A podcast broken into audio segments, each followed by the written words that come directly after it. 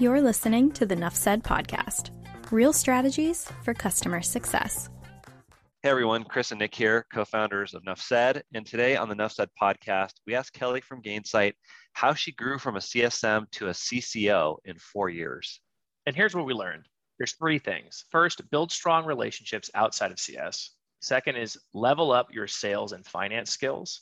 And then third is you need to go out and proactively solve the most important problems for your business. That's the TLDR. Let's dive in.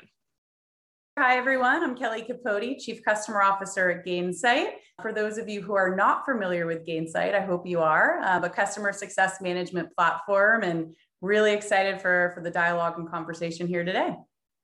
You started as an enterprise CSM at Gainsight in 2017, and now, only four years later, you're the CCO of the most well known customer success software company on the planet.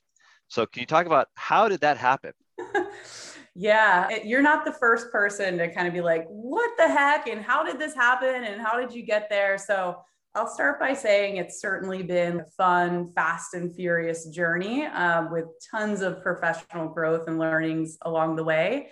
As you alluded to, been at Gainsight four and a half years, came in as an enterprise CSM. I managed a few of our largest, most strategic enterprise customers at the time.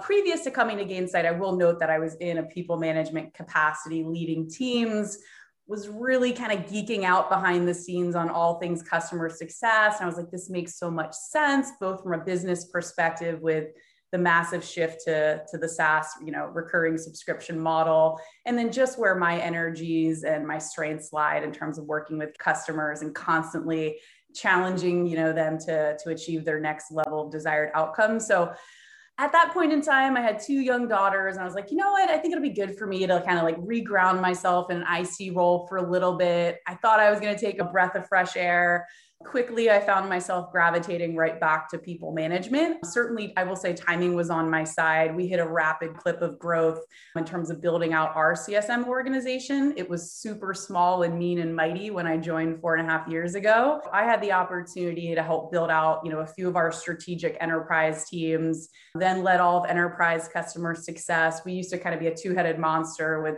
one leader over enterprise and one leader it was bifurcated with one leader over SMB. We streamlined the org structure. We brought CS operations into the remit in which then I stepped up into the VP capacity and kind of led the global CSM organization. And then ultimately, I guess, gosh, it's been five months now, which is crazy. It feels like a month and a year all at the same time. I had the, the blessing to really step into the, the CCO role, into the very big shoes of our former CCO, who I know you've spoken with, Ashwin, who is near and dear to my heart, and now kind of, you know, extend over the, the broader post-sales organization. So I'm happy to talk a little bit about maybe how and, you know, just some self-reflection I've had, if that would be helpful. But to your point, it's certainly, I pinch myself sometimes when I wake up. I'm like, oh my goodness, this was everything I dreamed of and more. But I certainly, you know, in that same token, know that it's a large responsibility. I think not only to Gainsight, but to the broader space of customer success success. And that's what keeps me energized day in and day out.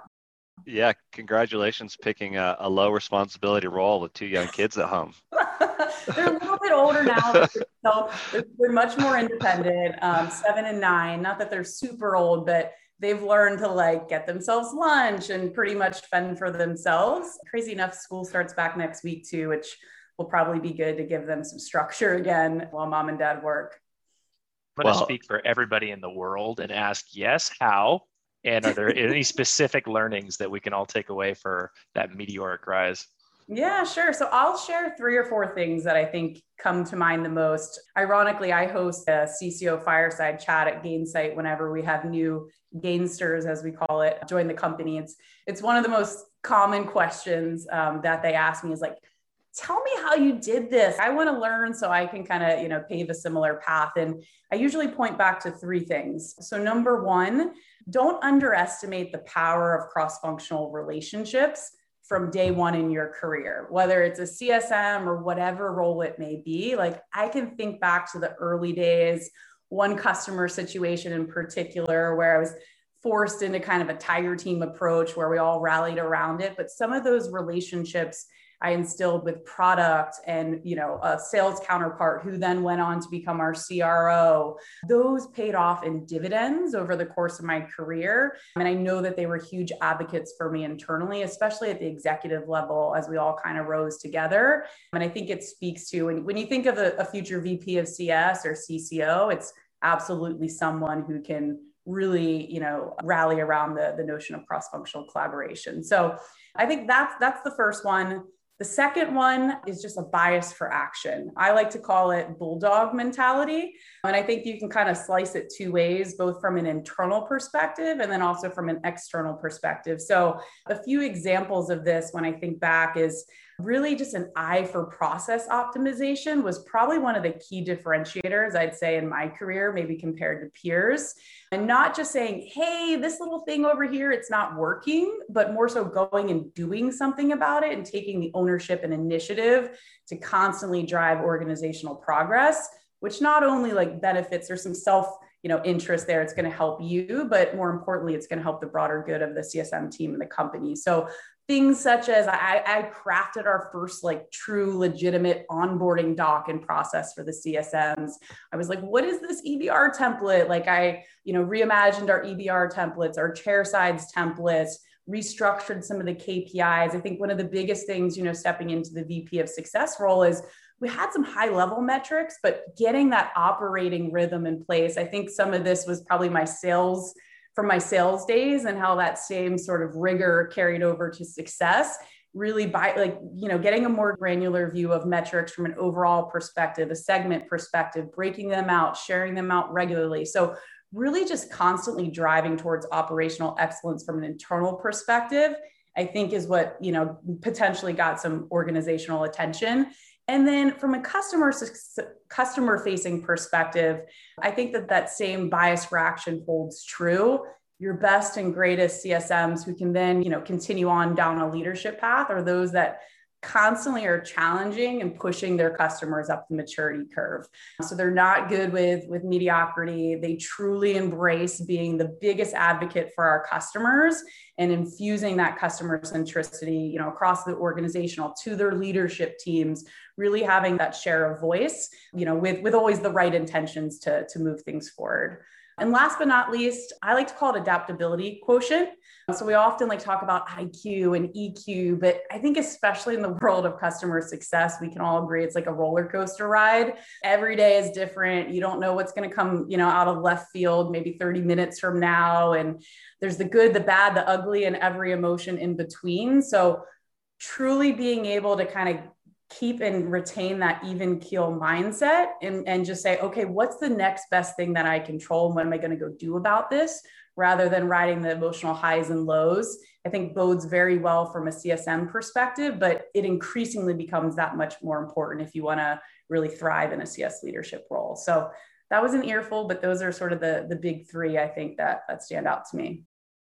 One thing that you didn't call out that I thought you were going to call out was your background in sales.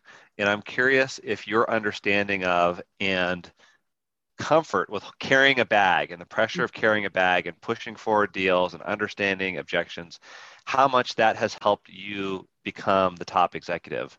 I, I suspect it was going to be very influential, but you didn't mention it. So I touched on it a little bit. You might have missed it. I think I, I, alluded to it in the operational rigor perspective. I think from a metric tracking perspective and just really instilling that ownership and ac- accountability mentality, it was something quite frankly that we didn't really do well and i think it became i think it was much more natural to me because of my sales background but i'm, I'm glad you bring it up chris because I, I think it's i think it's something that we don't talk about enough and i believe it actually had an immense impact in terms of my ability to thrive as a cs leader for a few different reasons first of all I hate the fact that, like, I think something I want to challenge CS leaders around is this there's this common kind of stigma or notion out there, like that sales and CS are in like opposition of one another. And I think if we really embrace what customer success means at its core and that it's a growth engine for the business, and we're all orienting around this North Star metric of net retention rate, then CS is just really a continue it's a it's a continuous sales motion of the original deal that we need to prove out value time and time again. So I think the two are very connected. And I think we're going to start to see that show up in the future. And I think some of those core fundamental skill sets like challenger mentality, like I read that book, we went through a training with it in my days at ADP. I've done so much objection handling, value proposition. I think even some negotiation skills, presentation skills, those things are so so so crucial in the world of csms and we're even investing in some you know soft skill training courses and things that sometimes you would see show up in sales that are just as meaningful um, if not more to the csm team so well noted and i think it's a really good good point to underscore that sounds like the skill side of things that you need to execute i find that you know i think of a business like a target and sometimes we're on the outer rings at, especially at the lower levels csm or just working in a team yeah. How do you figure out what the target is for the business and what the biggest problem is to solve? Do you go straight to Nick, straight to the CEO? Like, how do you navigate internally and say, I want to go solve that problem? And that's important. Yeah. So I, I think there's a few components probably to unpack to this question. I mean, first and foremost, we've done a pretty good job at Gainsight of making sure that everything that the disparate team, like starting from at the highest level of the company and connecting and cascading that down to the functions and then the individuals, there's got to be some type of connective tissue there. So, as a company, we've created a one page strategic plan. Which really synthesizes in a very succinct way, like what is our mission? What are we trying to do? And then what are the most critical initiatives that we're going to focus on from a company perspective to drive these things forward. And then that gets cascaded down to the functions the individuals et cetera. So that's kind of the backbone of what everyone uses at least as a starting point. And then there's other you know i think listening posts and key data points that we need to think about. So certainly especially in the world of customer success i'm constantly looking at you know what are the headwinds? What are the tailwinds that we're seeing? You know digging deep into our churn analysis our expansion analysis what's working what's not. And in many cases that sort of informs what we need to go do. I will tell you for me personally success in my role as cco right now is really solving more of the cross functional types of things. So one of the biggest you know things that i'm seeking out to go do is how can Gainsight be world class when it comes to product and CS collaboration? At the end of the day, I think there's so much opportunity there within businesses to tighten up the convergence of those teams and inject more of the voice of the customer back to the product have shared metrics so we're doing a few a few few initiatives around that right now and then similarly with marketing and sales so I feel like I'm the ultimate uh, responsible party, if you will, for being the learning engine. That's that's how I like to think about it. I think as CCO, you're really responsible for being the learning engine of the business and making sure everyone has a well-rounded view of what's truly happening since we're so close to it and injecting customer centricity, you know, within the executive team, within the board, and really across the company. You know, oftentimes when a new investor comes into the company. In this, in, in Gainsight's case, it was it was Vista. The way the conversation often goes is, okay, the the current executive team did a fantastic job getting us here, but is this the team that we need to drive us for the next three years forward into realms that they haven't seen before? So who do you bet on? Do you bet on the existing team, or do you bring in new talent? And somehow you were able to convince Nick and the team at Vista that you are the right person to bet on for the next several years of the company's growth. So, how do you make that case to someone whose natural bias is probably, I'm going to reduce risk and bring in new talent that's done this before?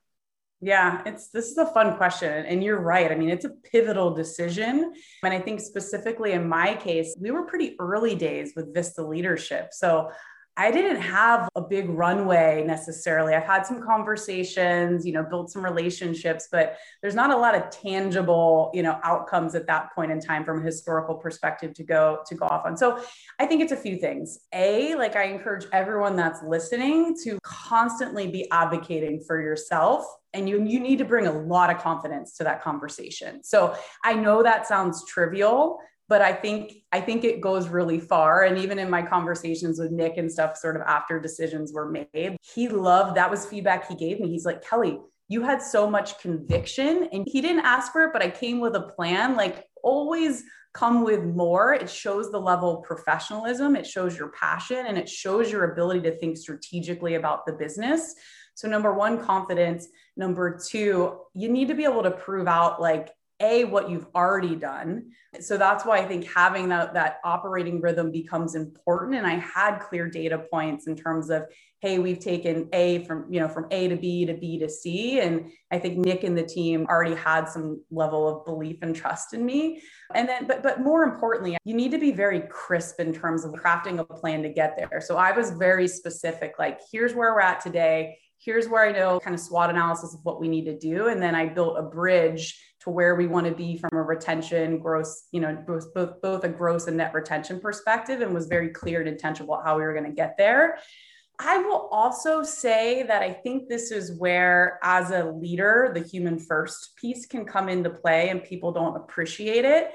I think followership is huge. That's something I believe, hopefully my team agrees with me, was sort of like a check in, in the right direction for me as part of the decision making. A, there's just a lot of institutional knowledge I have that I think would be time lost if there was a kind of changing of the guards.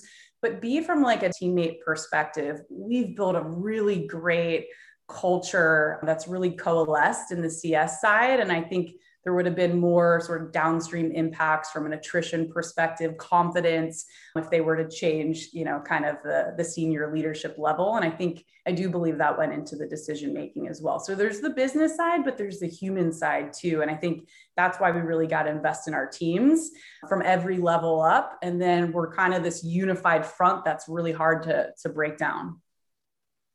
I'm thinking of a couple of VPs at relatively large companies and they're trying to figure out what is different between what I'm doing as a VP and what the CCO does. Yep. So can you talk because you lived both roles. So what is actually the difference between the two? So I'll kind of there's like two different ways I think I can describe it. So one sort of framework that I even use with my leadership team a lot, like it comes up just in coaching conversations is there's this notion of as a leader, I call it managing down, managing up, and managing sideways. And as you go up that ladder, all three of them are always important, but the distribution of those three becomes different. So, in my role as CCO versus VP, it's a lot more of managing sideways and, and up versus managing down. Now, you have to empower those below you and make sure you have the right people in the role that you know we're aligned to the right charter and drive accountability. But increasingly as you i think you shift you have to really be able to manage up and sideways more. I think to get a little bit more tactical about it i think some of the key differentiators is number one i mean this is the obvious one. Obviously the charter's just much bigger. You can't just be so deep in one thing like the csm organization. You need to know enough to be dangerous and effective across multiple post sales teams. So having the right I think structure in your day and the right, you know, kind of frameworks and metrics becomes really, really important. One of the biggest ones though is we always like I like to think about things across like investor success, company success, and teammate success. And I think that investor success hat really shows up when you jump from VP to CCO. A, you've got to understand the financial side of the business more. And if you're not good at that or you don't understand it, I encourage VPs to go learn about it.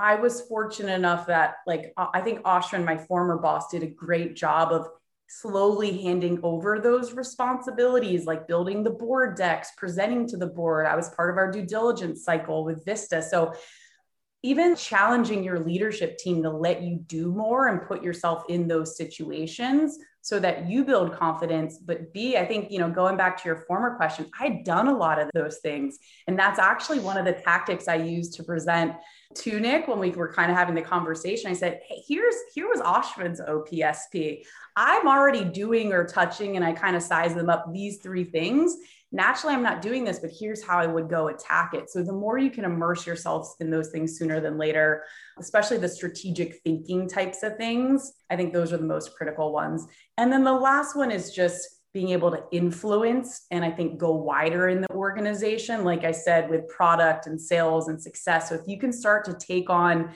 kind of mini initiatives around those I think that that will bode really well because that's ultimately what the cornerstone of the, the CCO role is about.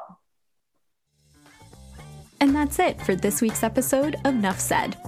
Thanks for listening. If you enjoyed this episode, head over to your podcast platform of choice and make sure you're subscribed. And tune in next week for more real customer success strategies. Enough said.